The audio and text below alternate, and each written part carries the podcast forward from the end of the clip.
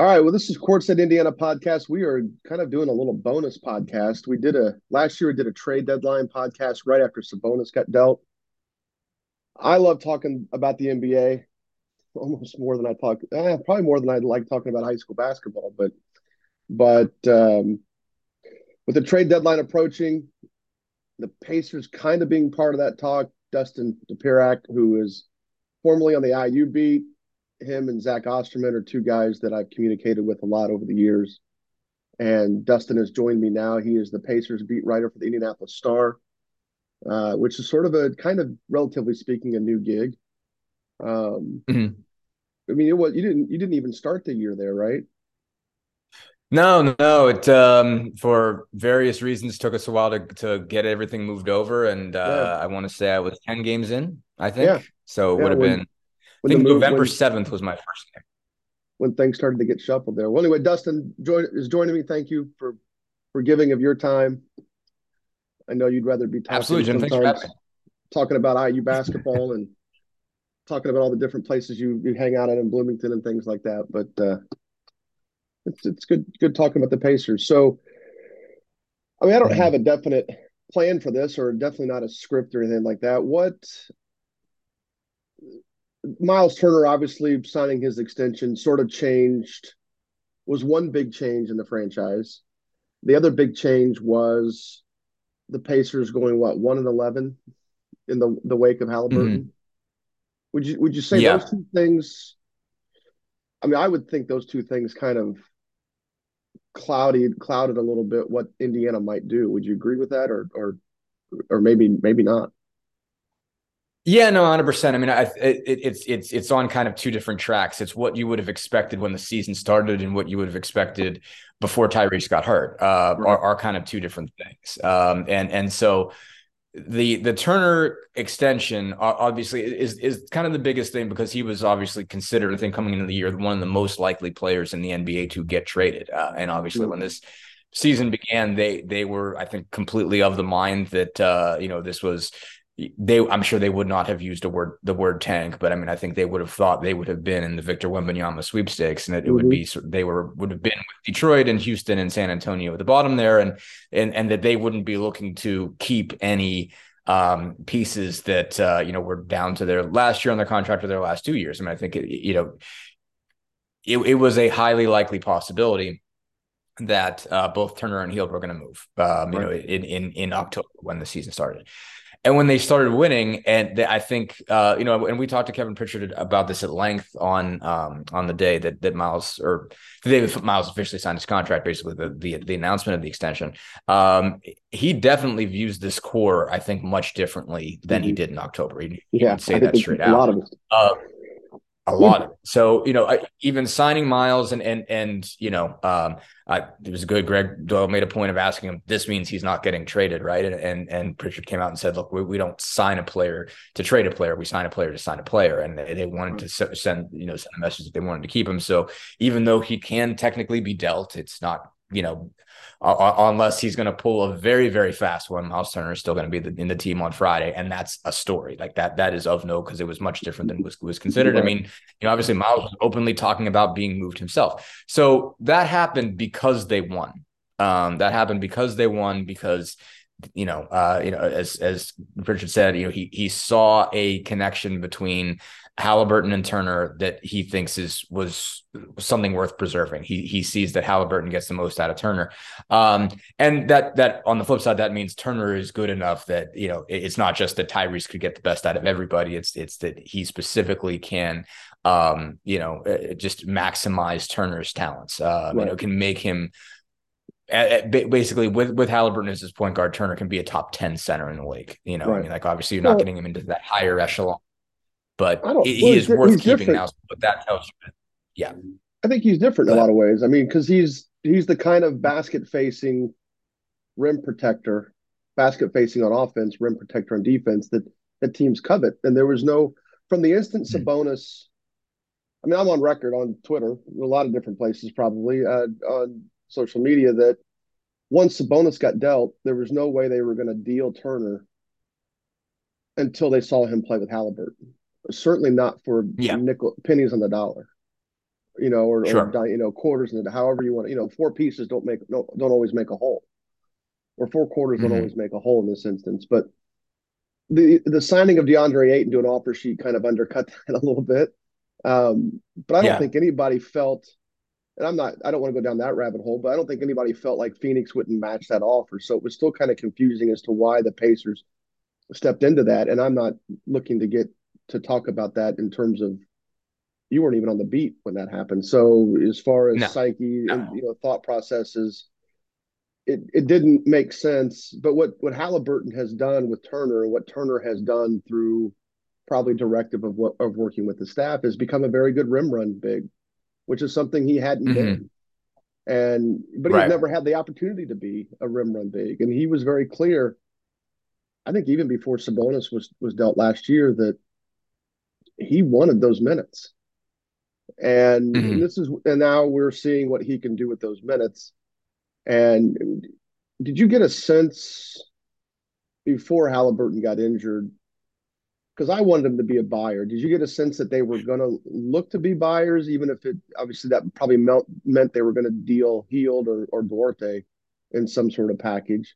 Did you get a sense they were looking to be buyers, or do you get does that type of information? A, a little bit. I mean, yeah, it wasn't really coming across and, and sort of talking to Kevin um you know again like after turner's thing and i've got the you know it's it's been kind of a slow process for me to sort of create you know relationship with the front office obviously because you jump right in and you're covering game after game after game after game and so just starting to get around those guys uh, and and obviously again the most i've gotten out of where their head is at is is is really from that press conference, but also you know the the writers, you know uh, myself, Tony East, and Scotty Agness, and Mike Merritt, um, you know got a, a, about 10 15 minutes with Kevin Pritchard after after that to kind of talk about the signing but also just sort of where it lands in the big picture. And I thought he was very very frank with us. And um, I I would say that they were would have probably been willing to be buyers. They, I, I think they are certainly less aggressive after that. Um, they they might have been more willing to to make a leap, but um, Pritchard really he really struck me as a person who was talking about an asset that he needed to protect, like something that is mm-hmm. fragile that he needs to sort of keep and doesn't need to mess with.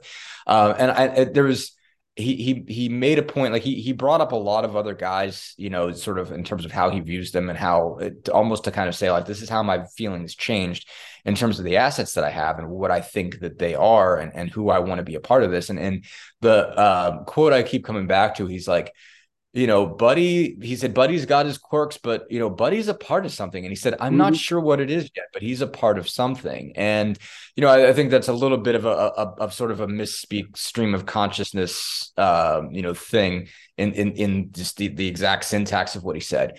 But what it means to me is that he like there's value to Buddy Hield on this team. And if there's value to Buddy Hield on this team, you kind of got to reconsider a lot of other things mm-hmm. um, because he's seemingly, you know, with, with Miles signed, you know, he's the veteran that's only got one more year on his deal. He's the easiest guy to move. He's 30 years old. He could go, go to somebody else and, and kind of plug and play um, from a purely basketball perspective. But his piece, eh, the way he fits this chemistry is unique. It's specific. Um, you know, he's really tight with Halliburton and, and Halliburton gets him. Like you, if, if you're around Buddy, Buddy's a little bit of an out there kind of guy. And you got to put some work into making Buddy fit. And they have and he fits and so that makes him more valuable to them than he is to other people i think at this stage. I mean it did not end well for him in sacramento so it's not no. a situation where wherever you put buddy he's going to be fine. That's not necessarily the case. He's in good shape there so there's value to that uh, and i think he knows that and i think there's he sees that there's something worth keeping there. Um, yeah. so i think he looks at all of this you know, with this group it fits. It's like how much do you want to shake it up and he doesn't seem super into the idea. He I mean, he talked about growing organically. So uh, you know that's not to say they wouldn't make any move. That's not to say he's right. going to completely stand pat or, or that, that, he's going to protect this team like it's you know uh, a priceless artifact that he can't you know move anything. But um, so my bottom line is I, I think he but but I think he would have been more willing to make a move. I think right. he would have meant to make a splash move to move somebody and say, this is the piece that we need to be uh, to, to actually challenge in the East. And, you know, maybe you don't go anywhere. Like uh, you're, you're, probably, you know, e- even on the track that they were on, you know, you're you're you're not gunning for a title, but the idea of winning a series isn't crazy. You know, right. you're still going to be, you know, bucks and whatever, you know, whatever you would get into. But the idea of, you know, getting into a full playoff series and having a chance to win it wasn't completely out of the question the way they were playing uh, before right. Halliburton got hurt. So I, I would say that's less than the trajectory. They probably would have had more reason to, you know, hey, you got to go get a power forward. That's the one thing you're missing. You know, like they still they still need they still need that. They still they do that. they do. It's right. just a question of what are they willing to trade for now. Well, let's and let's be clear though. The last three deals that Pritchard's made, and if there's any if there's any smaller deals that I that I've missed, but the last three bigger deals they've made have come out of the blue. I mean, have have mm-hmm. have or at the very least in, in trading Victor Oladipo, there was a piece of that they didn't think they would get. They got for what Victor was at the at the moment. They got a pretty great situ- pretty great deal. And I'm not including yeah. the LeVert the Cleveland trade in that either. But I'm talking about Paul George's trade, where we get that at midnight on the the cusp of free agency, however many years ago that was. Uh, that that brought mm-hmm. us Sabonis and VO dealing dealing Victor, um, and, and not only dealing Victor, but what we got back in it, what the Pacers got back in it in terms of LeVert, who was, you know, still seen as a, a viable wing prospect, a viable wing asset. And then, of right. course, Sabonis trade completely blew the doors off of everybody's expectations, and and came out of mm-hmm. came out of nowhere. And and and I would say the Pacers have won in each of those deals, even though they probably should have, maybe could have gotten a pick out of uh, Oklahoma City in the Paul George trade. Um, but but I would still say the way that trade turned out, Pritchard wins his trades. And so anytime he makes mm. a deal or we were itching to make a deal, like someone like me, this is like Christmas time for me, by the way. I don't know. I, have always looked forward to trade deadline year or trade, the trade deadline time of year. But, you know, Pritchard, I, he's made a lot of right moves. Let's just say that. And obviously, sometimes that's good fortune versus strict knowledge because you make a trade, you mm-hmm. you think it's going to work out because this, like, well, like betting that Sabonis could be something bigger than what he was, betting that Victor could have been special, right? Uh, and then in the flip mm-hmm. side of betting that Miles Turner could be, you know, great as the as the post, as the lone big. Not not that, and mm-hmm. they still need a power forward, but but I was looking forward to them being buyers and the logjam they kind of mm-hmm. have in the backcourt of obviously Halliburton's the point guard, but then you've got Mathurin and Duarte and Hield who identify primarily as shooting guards, and mm-hmm. They play them together a lot. They start them together, but I do think that makes the Pacers a little undersized at times. Yeah. And now with Nesmith playing the four, they're very undersized. But again, that's a function of the current mm-hmm. lineup they have. I don't think that's Carlisle's dream rotation, but any um I mean, I wouldn't be surprised if they dealt Duarte or Hield before before mm-hmm. or before Thursday's deadline. I would like it would be if they could get a piece that could be a part of their core. I would I would love them to make a deal like that. I, I don't know that that's who that would be. I mean, I have a couple of thoughts, but but we can talk about that stuff later. But um, to your point on Hield fitting in and how he's fit, he has been a much better playmaker uh, since yeah. since arriving to the Pacers than what he was in Sacramento. And mm-hmm. you know, again, that's that's an asset. A secondary playmaker sometimes is hard. excuse me. Sometimes is hard to uh, find, especially one that shoots mm-hmm. as well as Hield does. So I, I don't know. I mm-hmm. I would like to see them move Hield, I guess, because he was of the two, he would be the the one of him and Duarte. He would be the one that would garner the most assets. But but I don't, you know, that's you know, you you probably hear information. Well, you're always going to hear the positive side of things from the admin from yeah from the executives. No, you're good. You're good. Right.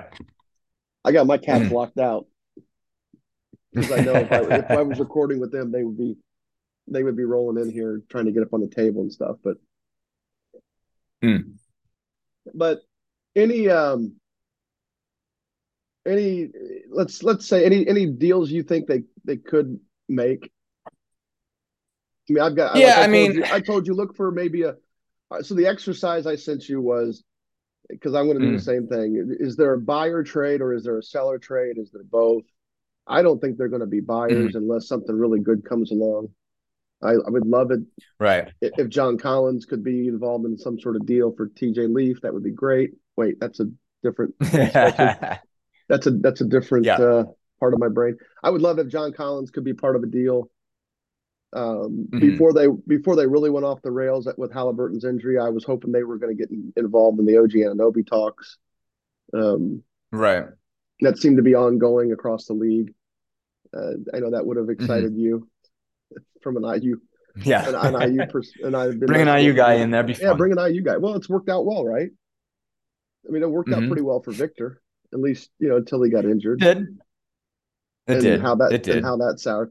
Maybe one day you can do an expose mm-hmm. on how that got and how that soured. Uh, but he's not. So we got to talk to him. Quick, quick aside, you know, obviously we got to yeah. talk to him when he came in from Miami. It, it, I, I think it, it has obviously been funny to like because I've talked, um, you know, while Scotty uh, was at the Athletic and whatever, you know, and mm-hmm. and even after that, you know, when both of us got laid off and I was having him on my podcast a lot, um, we talked a lot about a good bit about Vic. I was just checking in because I was always just fascinated uh, with, with, how that was going, and he just, uh, yeah, he just just talked about how he was changing and how he was different. He wasn't the same guy that he was at IU, and obviously he got his money and everything. It was sort of a rising star, and it was changing him a little bit.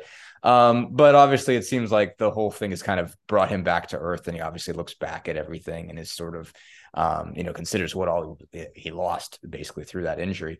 Um, but he he seemed very closer to his, I guess, his old self um, when we got to see him in Miami, and he was great about talking to us. Honestly, I mean, he was slow. We had to wait like an hour after game time, uh, after the game. We talked to him in shoot around, and we talked to him after the game, and um, but he was really good and he was really honest and, but he does like he's not i don't think going to get into what went wrong with the pacers right. like he has right. his thoughts he's not gonna you know it's so will there come a time will you be able to get him rolling on it if you ask the right question at the right time when he's in the right mind space yeah maybe um but you know that's I feel like that's for a future day. I don't think he's ready there yet. And he might just bury it. You know, no, he, him, whatever it is.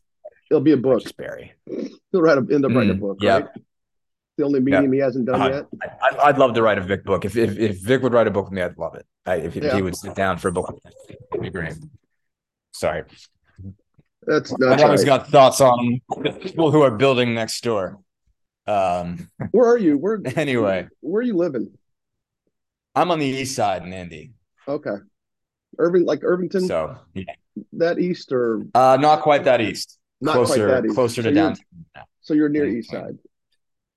Yeah, yeah, I would be considered some, near east side. Um, so yeah, to go back to your there. question, um, yeah, it is. Um, to go back to your question, I think that you know, I, I think Collins and Anunoby, you know, like I, I think you could play. Th- this team could play Anunoby at the four. Uh, right, and, you know, I don't, but I yeah, he's. I think he's gone. I don't think that's happening. I don't. I mean, I don't. No, know. I don't think so either. Um, yeah. and, I, and I don't think Collins is happening. I don't think Collins is happening either. Uh, well, I mean, I think good, someone's going to get it. We're not a good fit yeah. there with them. I mean, we're not a good fit. They don't need. No. Again, if you're talking about mm. Hield, like well, so there was a report earlier that Atlanta was looking to get out of his contract, and I yep. was, I was, you know, I'm not anybody who gets to make these decisions, but I was like raising my hand, going, "We'll take him right here." Um, mm-hmm. Send him up to Indianapolis and have him play with the Pacers. But I think they have since debunked that a little bit. But but if they're looking for, you know, if they definitely view him as a plus asset, which I don't know why they wouldn't. I, I it was strange when I read when I had read that and even heard that it was they might be trying to get out of his contract. It, that mm. seems strange to me because he is a talent. It's just the, the mm addition of Dejounte Murray has changed sort of the dynamics of how they score offensively, and he's got fewer touches. But man, he has been pretty versatile right. for them, and probably has improved defensively. But it, unfortunately, I don't think we're a good good training partner, a good fit right now for what Atlanta would would need or what Atlanta would want. Probably need is probably the yeah. more important part because they would they mm-hmm. would need somehow size, right? Who or somebody that would de-emphasize the need to have DeAndre Hunter because he just can't seem to stay healthy. And we, we can't get yeah. we can't no, give him that. that. Right. No, for sure. I mean, there's, I think, um, there's some value in having another shooter um, for them. Um, so I, I, think there's some value for Buddy uh, in terms of somebody can space the floor, you know, for for Trae Young and everything. And, and their three point numbers aren't that high despite having Trae Young. Um, so I think that's uh, there, there's some value there. I mean, I, if they, I, I if they felt that, that would be great. That'd be awesome. Mm-hmm. Yeah, exactly. Now, I mean, like to go back to Buddy, I don't think that I just think it'd be a bad fit for Buddy. I really do. You know, oh, Atlanta, um, I yeah, no, I agree. Yeah, yeah, I agree. I think I think it'd be a horrible fit. I think throwing him with Trae would not work. I don't think you know that they're going through new management and everything. Um, you know, it, it, wouldn't shock me obviously for them to move on from from, from Nate McMillan in the not too distant future. Um, that is not a place like uh, uh, uh, you're not getting the best version of Buddy Hield if you stick him in an unstable situation. Sacramento found that out. You know, um, and, and the, so the odd thing is, is that there has been some report. I don't know how much you listen to other to talking heads across the league, but you know, there's some reporting that uh, um, Landry Fields is not hanging up on people asking for Trae Young. That would be interesting. Yeah. I mean, that wouldn't be for the Pacers. That would be more more of a macro no. league league wide no. discussion, and we're we're not necessarily yeah exactly. If, if, someone else is gonna, yeah, I mean, I, I, don't know who he fits with. Like, I, I don't. yeah, it's it like. And similar to Kyrie Irving, like like obviously Kyrie brings a whole lot of other baggage uh, beyond what Trae Young does, but just being a high usage, you know, like ball dominant, takes a lot of shots point guard. Um, who do you, you know, who do you pair him with? um, basically. Yeah. Who, who, do you who does he slide in with? Um, you know, I don't know if that's a guy that that um, you can do a deadline deal with. You can probably do a summer deal with. Um, right. Just when when you're just okay, two franchises franchises are just going to make up are just going to change the way that they're built. Um, you know that that's yeah, kind of the decision you have to make. It, hey, who are you? and course, yeah, that would know, how, do you, how do you just totally change where, where they were mm-hmm.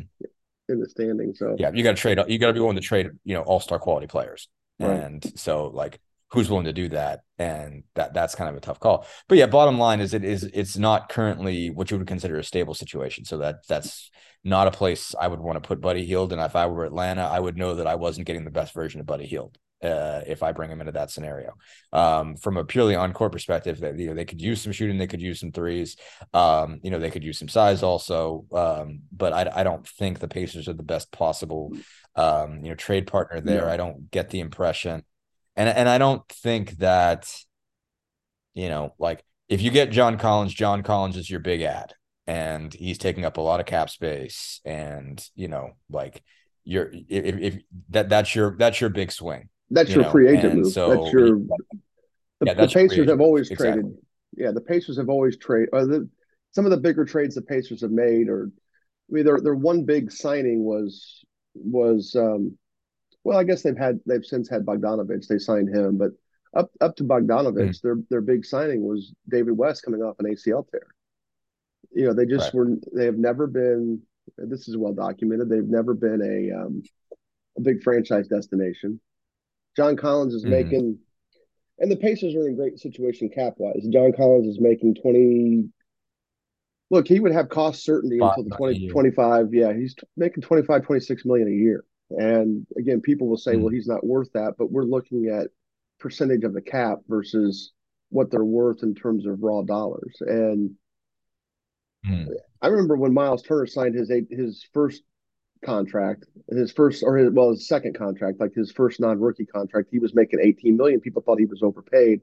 And I thought by the end of that thing, he won't be overpaid. He'll be underpaid. John Collins making twenty-five right. million is is good value for what could be yeah. a, a, player who is the Pacers' third option, second option, no, third option. Mm-hmm. By then, Mathurin will be maturing and probably be a little bit of a you know, well, he's still kind of a big role now, but you know what I mean. He'll be he'll be yeah, he'll be he'll be a beast by year two. Right, right. Yeah, he'll he'll, he be, he'll be a beast by then. Yeah, like but you know, I mean, he's really good now. He's going to be by by year two, year three by year three, he's going to be something. so that's my big something sidetracks him. If I was the Pacers, that would be my big swing. My my mm-hmm. small swing would be would would be Jarred Vanderbilt, mm-hmm. a guy who can play how how big they list him. He's listed. I mean, uh, he's a guy who can play the four. He's a guy who can guard the three. Mm. He can guard the four. Uh, I know he's available for. Well, I shouldn't say that. It's been reported that he is available. You know, for yeah.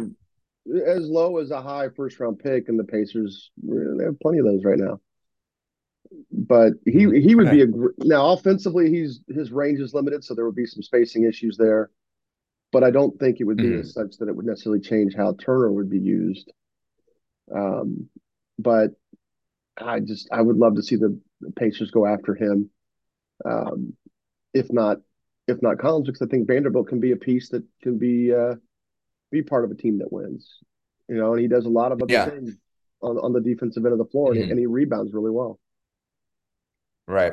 No, I think that's a really big key. It's, I mean, I think obviously got to get get as as you mentioned, somebody that can defend defend multiple positions because I think, you know, obviously you don't want to get somebody that's going to get trapped in the same space that Jalen Smith and Isaiah Jackson are currently in.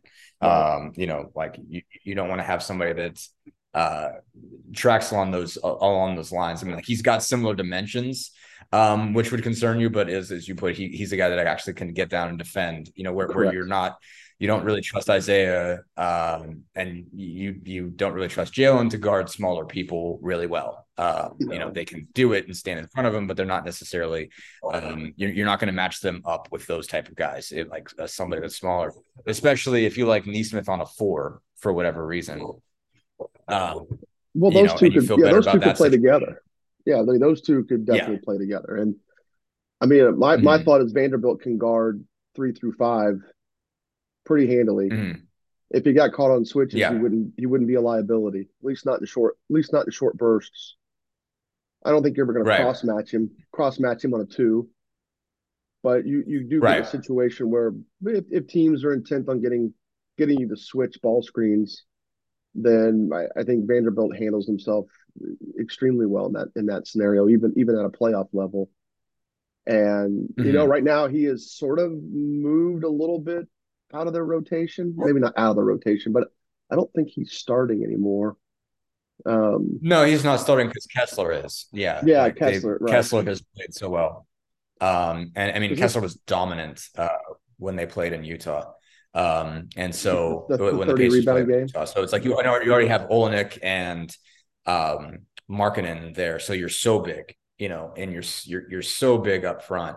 Um, but Kessler, in like Vanderbilt's fine, but Kessler was the more um, impressive player, I thought, you know, when, when, when the Pacers played him in Utah. And, and certainly seems like the numbers have been there.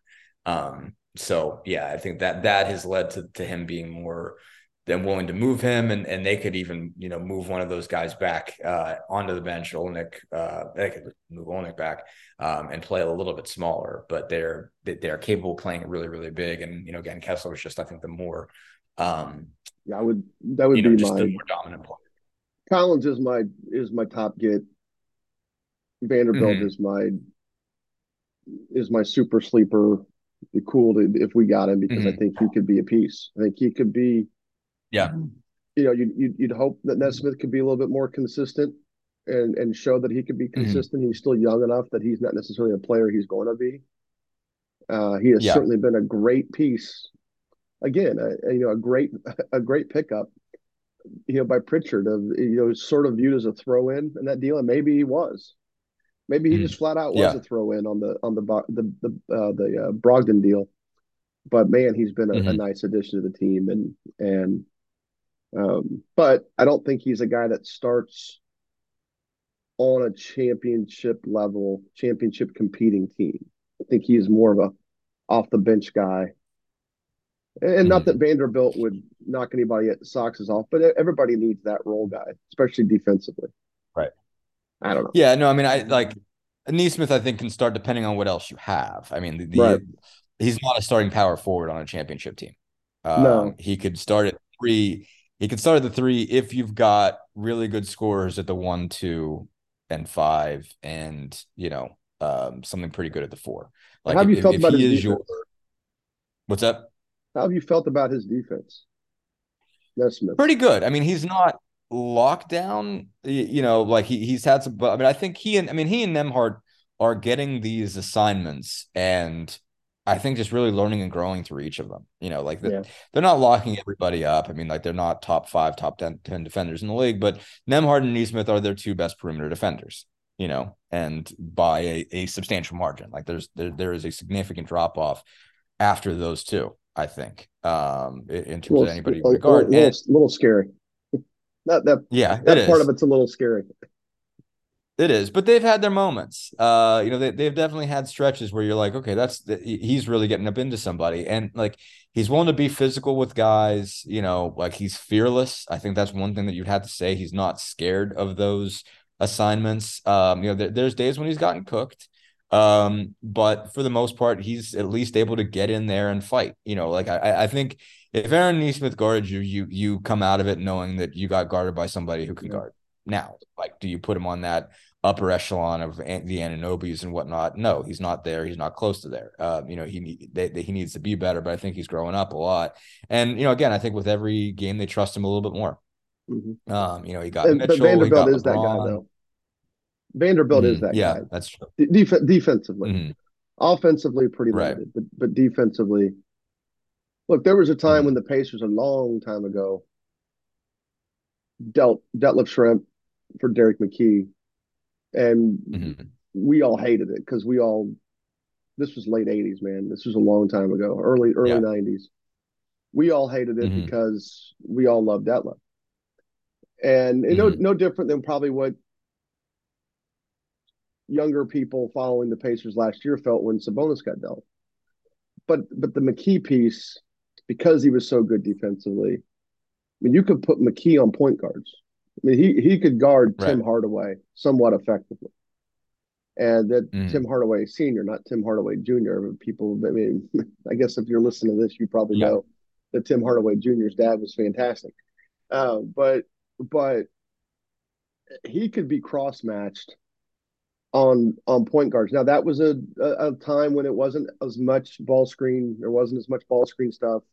It's a lot more isolation stuff than, than what it is mm. even now. It wasn't the, the ball screen stuff is what makes some of that a little bit tougher than what it used to be. But but his versatility defensively was what really pushed those Pacer teams, you know, toward, you know, getting to the, you know, conference championships, towards making runs. And obviously they just could never get over the hump as far as actually winning a title. But but um, you know, again, those it was a controversial trade at the time. Trusted in it, you know, I think that's now he was a lot more accomplished offensively than what Jarred Vanderbilt has been thus far in his career. Mm-hmm. And I don't see Vanderbilt coming in and being, I mean, he's basically doing in the NBA what he did at Kentucky.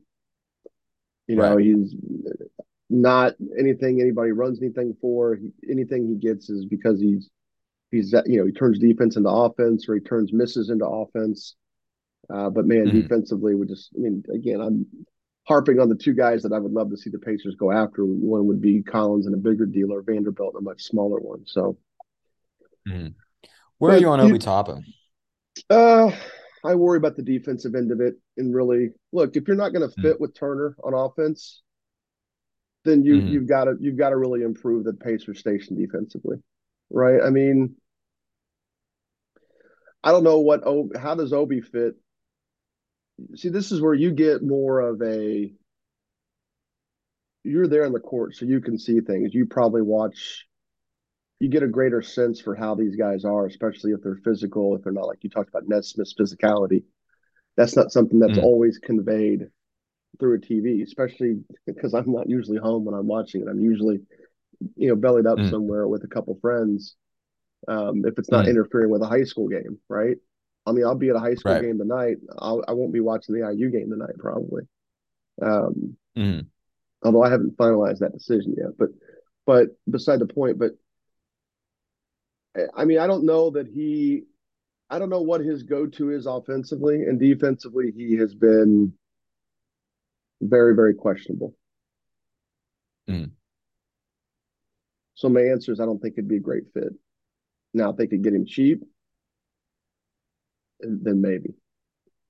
But I definitely wouldn't trade for him thinking um, he is that piece. This fixes that, all your problems now. Correct. Mm-hmm. Or that fixes no. any of them. I mean, he's basically he's an upgrade from Jalen, you know, he's an upgrade from Jalen Smith. but it's the same issues that Jalen has. Jalen can't guard. Probably better suited guarding the five, right? Yeah. And while he is probably better at facing the basket offensively than what they thought when they got him, I mean, I don't even. I think they just took him because they took the asset to take him. I mean, basically, they mm-hmm. Phoenix gave him paid the Pacers to take him, just like they paid the Pacers to take T.J. Warren a few years earlier. Uh, right. I I just don't think that he he doesn't make the Pacers better. He doesn't make the Pacers different. How about that? Yeah. I mean, I just see the body and think it can rebound. I think that's sort of my thing is just like it's, I just don't see the body type on this team. And well, like, yeah. I probably give him more credit for that reason. It, like he like on on the ground, he might not be as impressive and just in terms of like being being able to stay in front of guys and whatnot.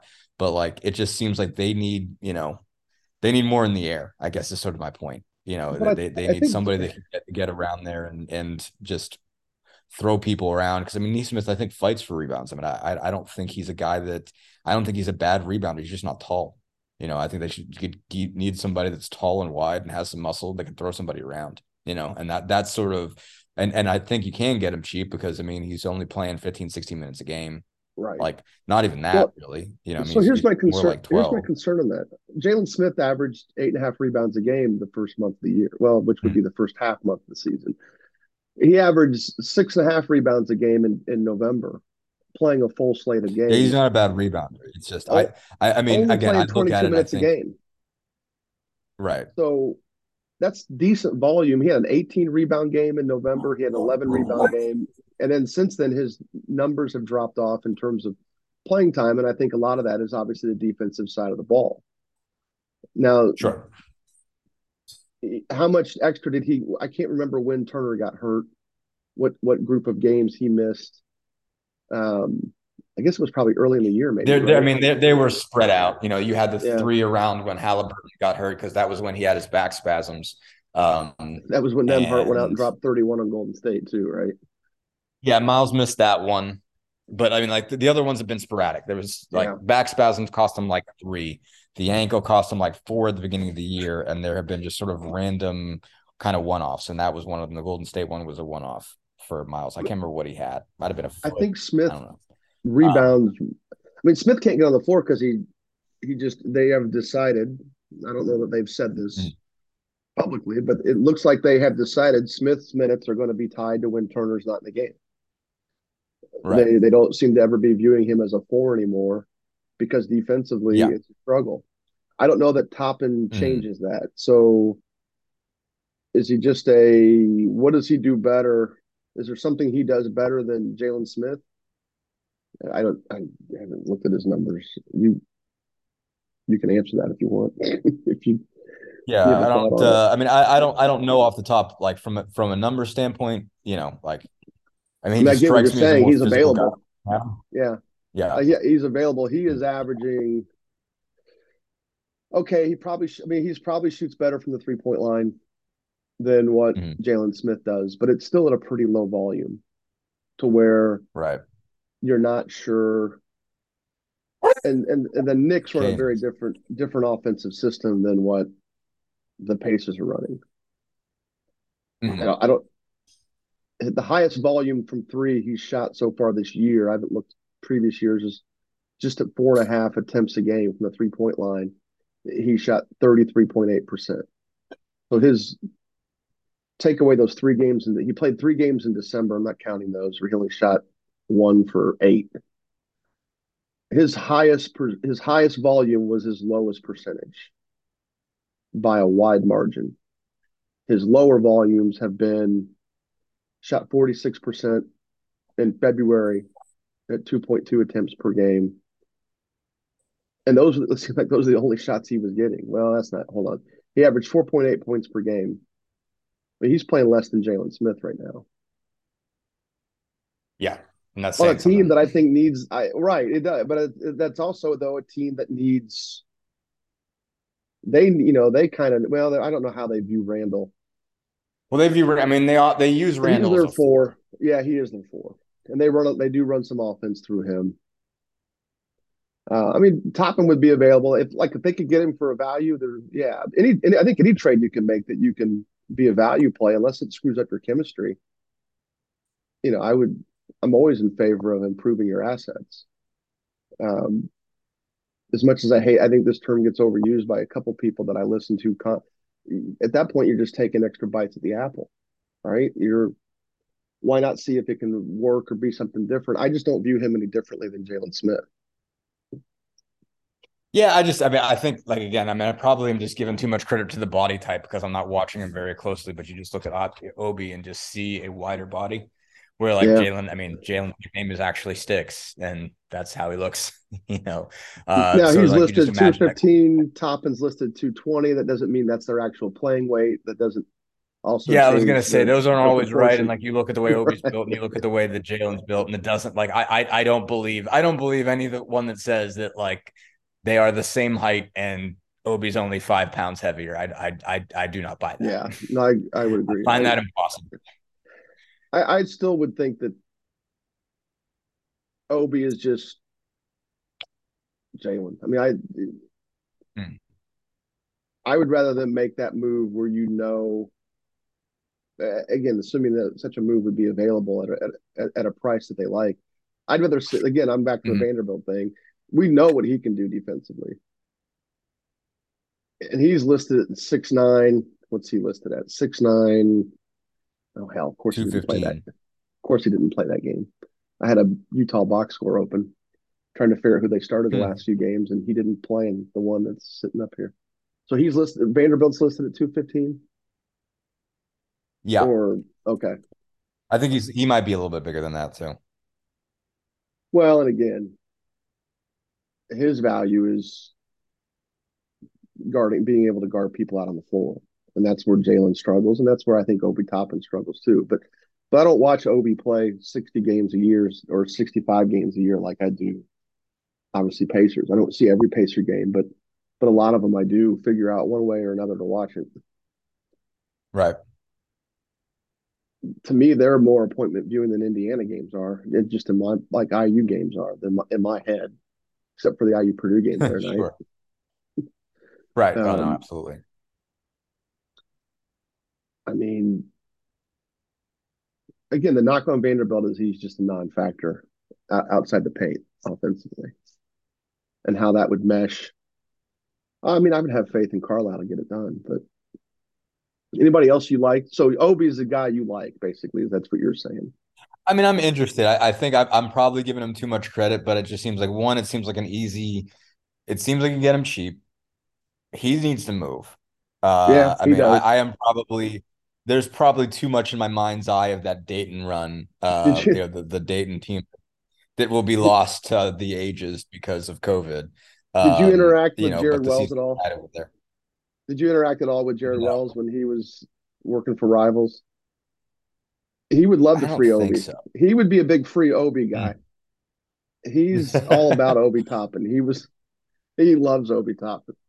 Uh, he's I want I mean I he's definitely a guy that I want to see someplace else. I mean, whether it's the Pacers, I don't know, but like uh I mean, I think he's I mean, if you're the Knicks, I think you you you gotta spring him loose because it's just like and, and you gotta sort of hope that people will still view you know what he was as a college player, the fact that he was a top 10 player as worth something. And you're saying, hey, like I'm just burying this guy because I've got Julius Randle, you know, like he's just never going to play in front of Julius Randle, you know, like maybe he can do something for you. Um, so I mean, I, I think that one works on the cheap, you know, like and, and Vanderbilt might work on the cheap, you know. Now there's all I've I've also seen a deal that sends Vanderbilt to the Knicks and top mm-hmm. into the Jazz. Yeah. So you know that one that could happen that they could like easily move and, and and you could slide Vanderbilt in behind Randle and, and he could still get pretty good minutes and and you know bounce around a little bit and get some minutes behind Barrett, you know, at the three even if if if you you know view it that That's way or or, or get on Robinson at the five. I mean like it's Thibs's love of, move, love of he, defense. He could be a more I think what's up? I said that's Thibs's love love of defense. Plus that's the CAA mm-hmm. guys trying to basically make the New York Knicks Kentucky East. Yeah. some degree. That's the joke. Sure I mean, I'm sure they'd love to do. Yeah. right. Sure. Mm-hmm. But I think their belief in Randle, and maybe their belief in Randle was was was uh, expedited by the fact that they couldn't get a whole lot in trade value for him last year. Because two years ago he was great. Last year he was he was a dog. He was not very good. And this year he's back to playing the way he was two years ago, at least efficiency wise. But yeah, I mean, Ty, look, right. and Toppin's contract would be as such that if the Pacers felt like they could take a take a swing at him, I I wouldn't blame him for going after. That's I, I again, I just think that I wonder where he makes him different. I wonder where he makes him better. And those are the two. When I, when I put my teams together and I get down to the last couple of spots, that's that's the two questions I ask. Does he make us different? Does he mm-hmm. make us better? And, right. and the, the implication there is if he makes you different, then he gives you something you didn't already have. So by extension, he makes you better. Um, mm-hmm. But yeah, I don't know where Obi falls into that. But you know, again, that's any, anybody else in your mind that you would you would target if you were the Pacers, considering they're probably if they are if they do buy what if they buy if they make a deal they're trading Gil Duarte or one of those picks, right? Right. They've got yeah, three first round. Duarte one of those picks. I wouldn't be surprised if they trade Daniel Theis. Um, yeah, know, obviously that would be a, a, smaller time scale. So um, he would have been the guy that gets put in a bigger deal if they were like for John Collins, for example. If if, if sure. the Pacers yeah. in Atlanta could agree on a structure for John Collins, Daniel Theis will be contract filler in that deal, one hundred percent guaranteed. And and he knows that when you get you know when you're paid nine million a year, you, you tend to be a little bit more pliable than you know than than most. Um, you talked sure. about a guy that when he was definitely thrown in, a, you know, he had, was thrown into that Brogdon deal. So, yeah, if mm-hmm. they were to make a big deal like that for like a Collins type deal, you can bet Theis is going somewhere. But I would agree that Theis will end up somewhere, and, there is, a, I would imagine there are contenders who would value that extra body. Oh, sure. No, I think Tyson. You know, I mean, he's been useful. He's been useful useful on those Boston teams. I, I, mm-hmm. I, don't think you know when he's been. Obviously, he's they've moved him around. They they traded him and brought him back. Um, but but you know, I mean, like for for the minutes he gave, I thought he was he was useful. I thought he was valuable. He rebounds, he screens. You know, I mean, is he the best defender in, the world? No, but he can he can he can get down and defend in the ball screen. You know, um, like he's still, I think, figuring out this offense, figuring out this defense, figuring out his pieces. But it's just like, you know, it it it, it does. You, you you watch out there and you see kind of the value of like there's still some value uh, to muscle in this game. You know, like it's it, it, while while it's being more spaced out and it's more about athleticism and you know spacing the floor and whatnot. Um, someone's still got to go get the get the basketball when it comes off the rim, and you know, and someone's got to be able to box out. And, you know, like if you're going to run all these ball screens, well, someone's got to set a ball screen. And, you know, like you're better at setting a ball screen when you can, you know, when the guy runs into you and you're a brick wall. Uh, you know, like obviously you're you're you might not be as effective as a roll guy uh in that circumstance. You might not be as fast, but like, you know, if, if you're getting screened by Daniel Theis, you are feeling it. You are waking up with that awareness tomorrow morning. Um, so I, I mean, I think he's done some good things uh in in these games. I mean, like I, I don't think he's not obviously not a long term you know deal for no. them because they they I think have to see what they have in Jalen Smith and Isaiah Jackson and and work on developing those guys. Um, and you don't want to clog up too much space for them as far as minutes are concerned because you know that's whatever is behind Miles. Um, you know they're really trying to duel out 18 minutes a game between behind three guys right now or among three guys right now and some you know it's just what's happening is just one guy's just not playing uh, and maybe two guys aren't playing but so there's a value to but I think he there absolutely are minutes and a, a value to, you know to a contending team for Daniel Theis. Denver would be a team that could use him. Yeah. For uh, I think that yeah behind yeah they don't really have anybody. I mean, I mean I don't know if they if those minutes all go to Aaron Gordon. You know they stagger him a little bit, but a Zeke Nnaji trade along with say maybe Ish Smith for a contract filler for uh mm. I mean the is 22 they kind of had some hopes for him this year he's not really panned out I'm trying to look mm. at his game logs to see I can tell you're not vibing that one I mean he had some he had a decent stretch probably when Jokic was missing some games but he was like he played. He was definitely playing consistently to begin the year. Um, varied production, varied levels of production. I, that's just a young, another young player. Again, that would be that would be somebody that would fit it. He would be like a different version of Jalen Smith. Like he's listed six nine two forty. Right. I have no I have no clue how good he is defensively. I would imagine mm. if he was a plus defender, he would play more. So that could sure. be my answer, right? Because right now he's not getting many minutes. He hasn't played double digit right. minutes since. Oh wait, no, that was the. Oh god, dang, daggone it, my bad, dude. Um, sports re- or basketball reference has their game logs flipped, so their earlier games are at hmm. the top. So he actually has played a lot more lately. A lot more lately. His minutes are damn near triple since the beginning of the year. He's getting a lot of 20, anywhere from 15 to 20 minutes a game for them right now.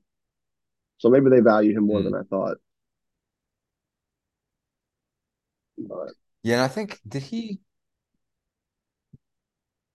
did he start when Jokic was out? Is that right? Am I right about that? Um, let's see. How many games started has he had? He's had five starts this year. So I would say yes. Right, that makes sense. I think that's right. Now that now that you mentioned, I think he did. I think he was the starter because Joker didn't play when they played against when the Pacers played against him in Denver. I'm trying to think. I think he did start. Well, in Denver. Yeah.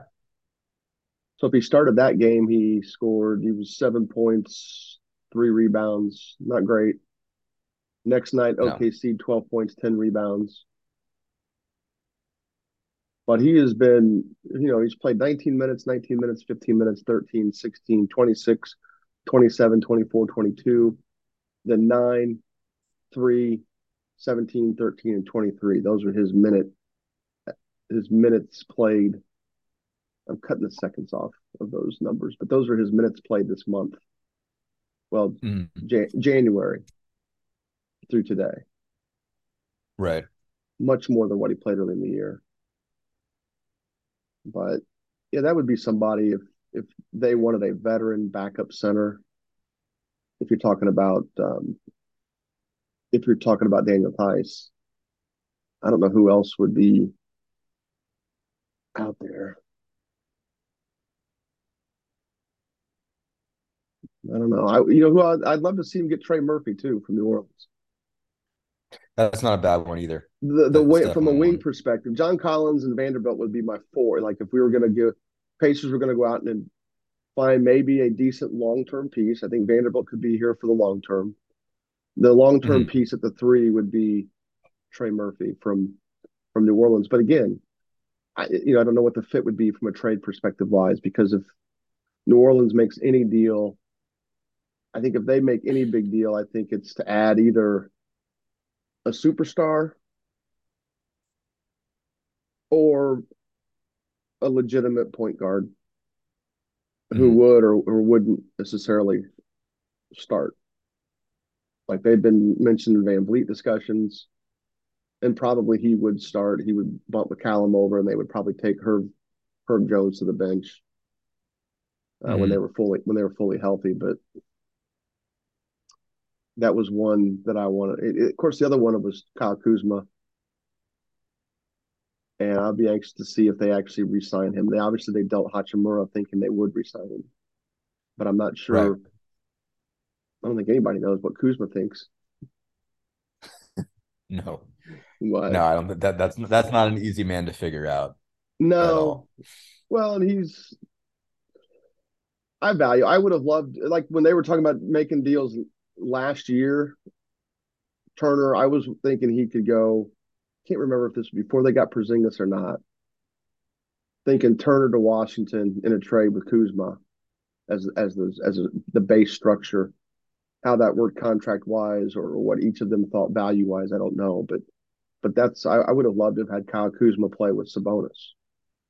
Again, Kuzma yeah, could that, play the four. Yeah, that would those be a good fit. fit.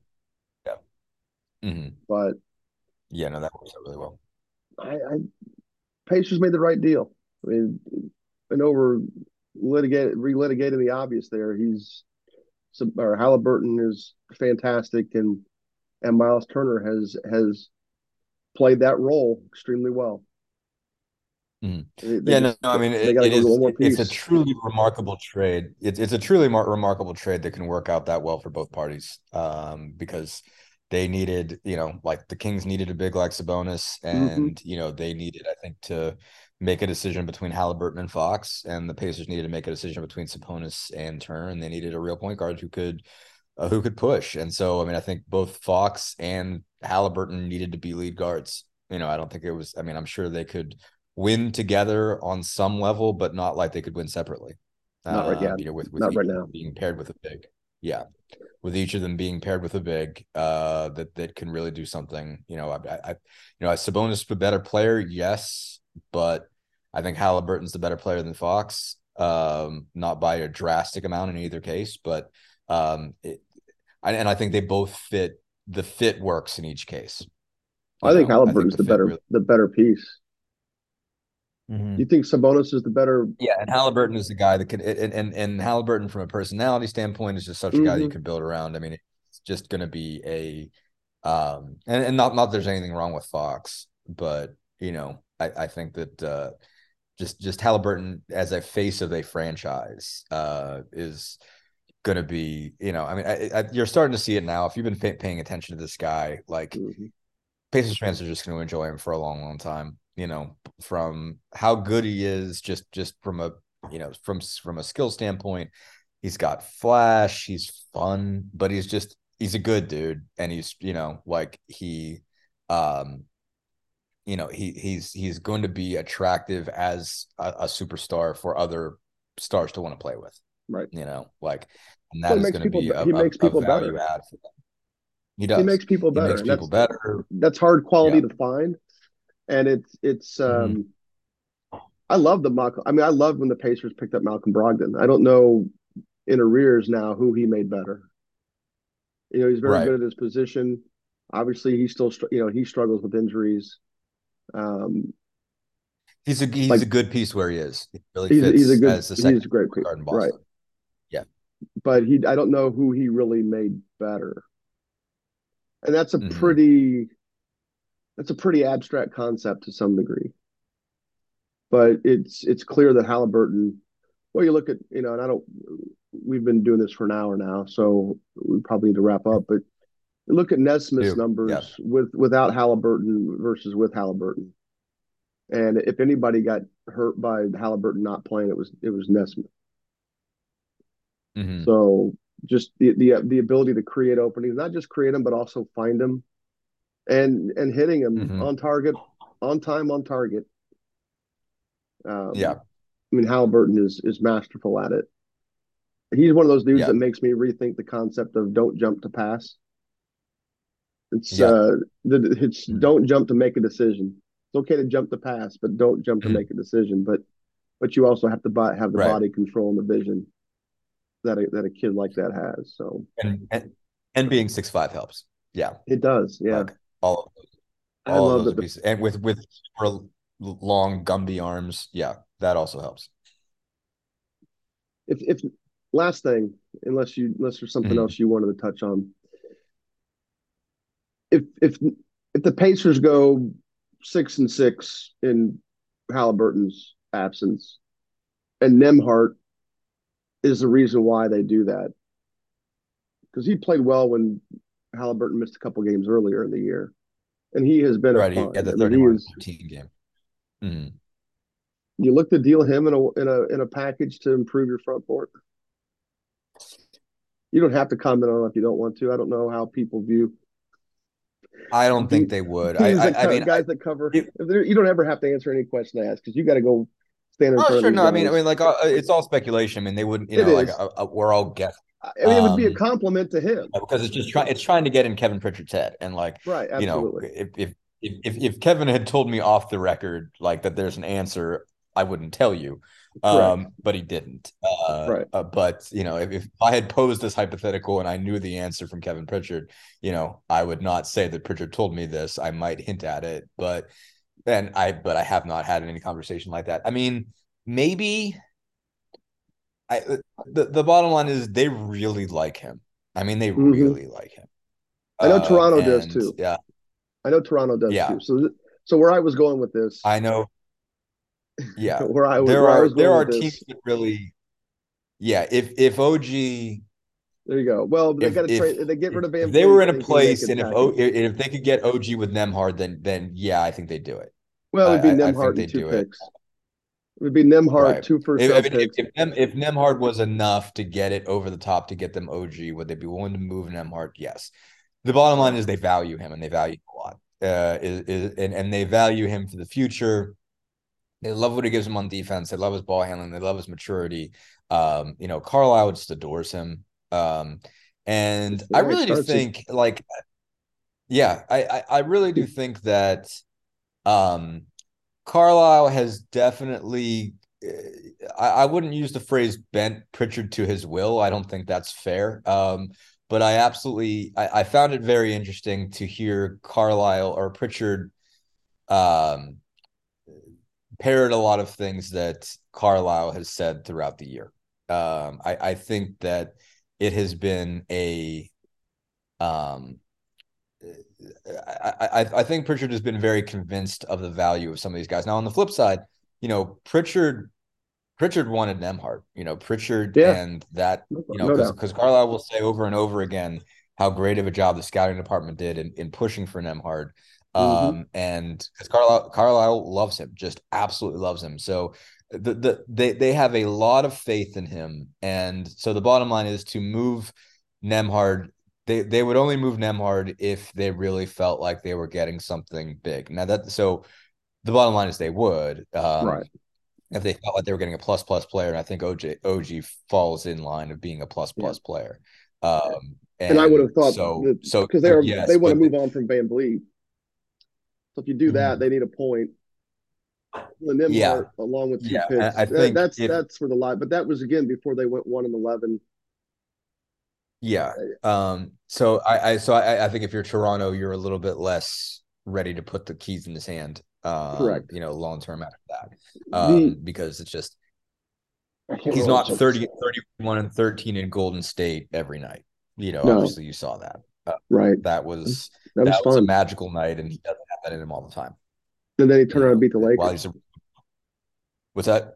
Then he turned yeah, around before that. Lakers. Yeah, he, oh, it was before. It was yeah. So mm-hmm. flip it. Yeah, yeah. That was before that. They still had Tyrese that night. He he guarded. So that was on that same trip, but it was Lakers was the beginning of the trip. Um, the groin thing happened for Tyrese. He played through a sore groin, uh, for like a game, and then I think it was over the weekend that acted up on him because then they had Portland and Golden State in a back to back. And yeah, like basically he got up the morning of the Portland game, was like, yeah, you know, he'd played through Utah. Yeah, he played through Utah yeah. with on a sore groin, you know, was okay. And then woke up the next morning and wasn't good, you know, didn't feel good. Um, and was a lot more sore for Portland. So they said, okay, we'll give you two games off. Uh, Nembhard had 16 and 8 against Portland, and then he had 31 and 13 against Golden State. And it, like so, but but on the like earlier in that road trip, you know, Nembhard six to three in LeBron's face. I think he had 12 that night, and he did a good job at defending LeBron too.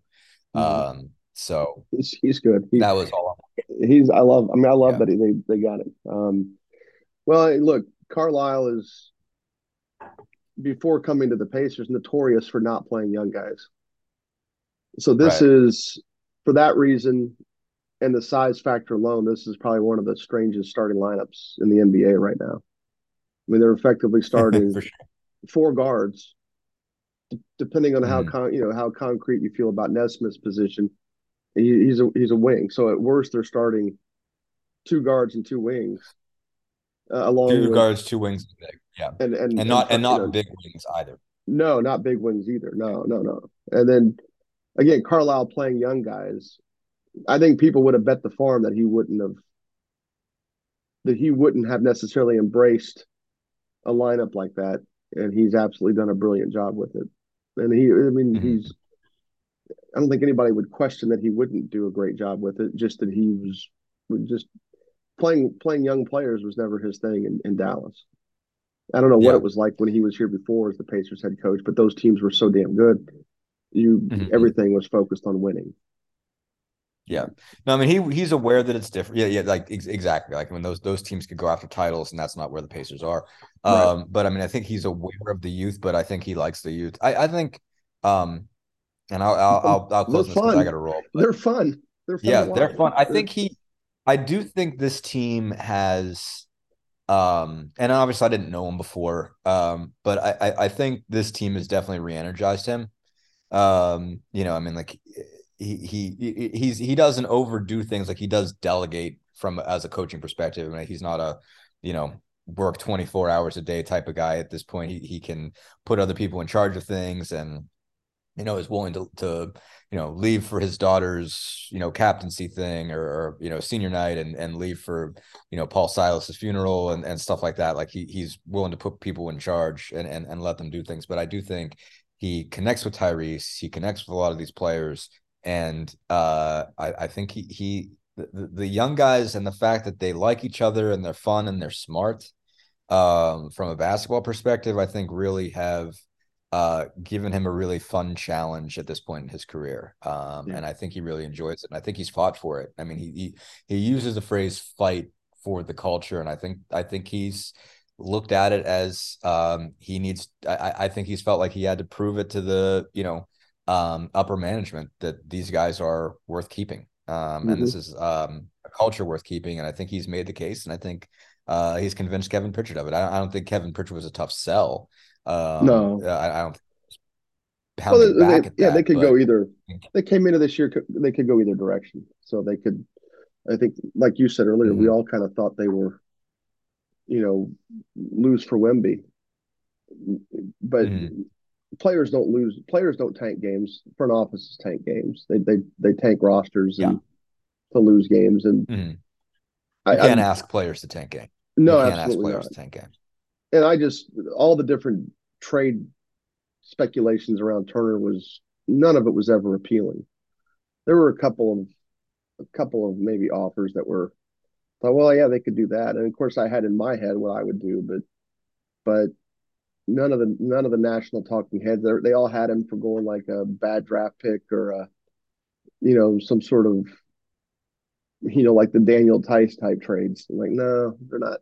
God, I hope they don't do that, and they haven't. Yeah, and they and they've you're been looking rewarded. at the Lakers' first round picks that are going to be almost outside this group's window. You know, I mean, right. like that, that you're looking at you know so far distant and, and, you just yeah, cannot that Right. You cannot like uh, it's nice that they're not protected, but you can't presume that the Lakers are going to suck in 2027.